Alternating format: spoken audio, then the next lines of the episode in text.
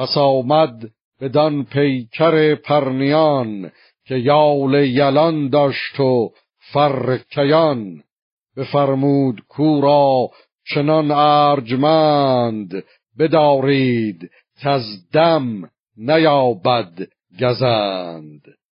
نیایش همی کردم اندر نهان چنین جستم از کردگار جهان. که زنده ببیند جهان بین من ز تخم تو گردی به آیین من. کنون شد مرا و تو را پشت راست.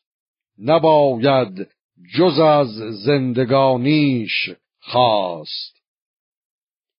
فرستاده آمد چو باد دمان بر زال روشن دل و شادمان چو بشنید زالین سخنهای نغز که روشن روان اندر آمد به مغز به شادیش بر شادمانی فزود برافراخت گردن به چرخ کبود. همی گشت از این گونه بر سر جهان برهنه شدن روزگار نهان. به رستم همی داد ده دایه شیر که نیروی مرد است و سرمایه شیر. چو از شیر آمد سوی خوردنی شد از نان و از گوشت با برتنی. بودی پنج مرده مرو را خورش بماندند مردم از آن پرورش.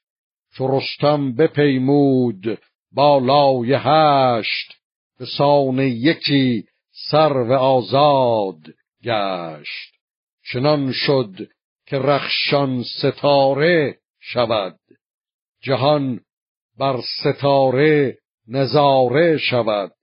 تو گفتی که سام یلستی به جای به بالا و دیدار و فرهنگ و Rồi.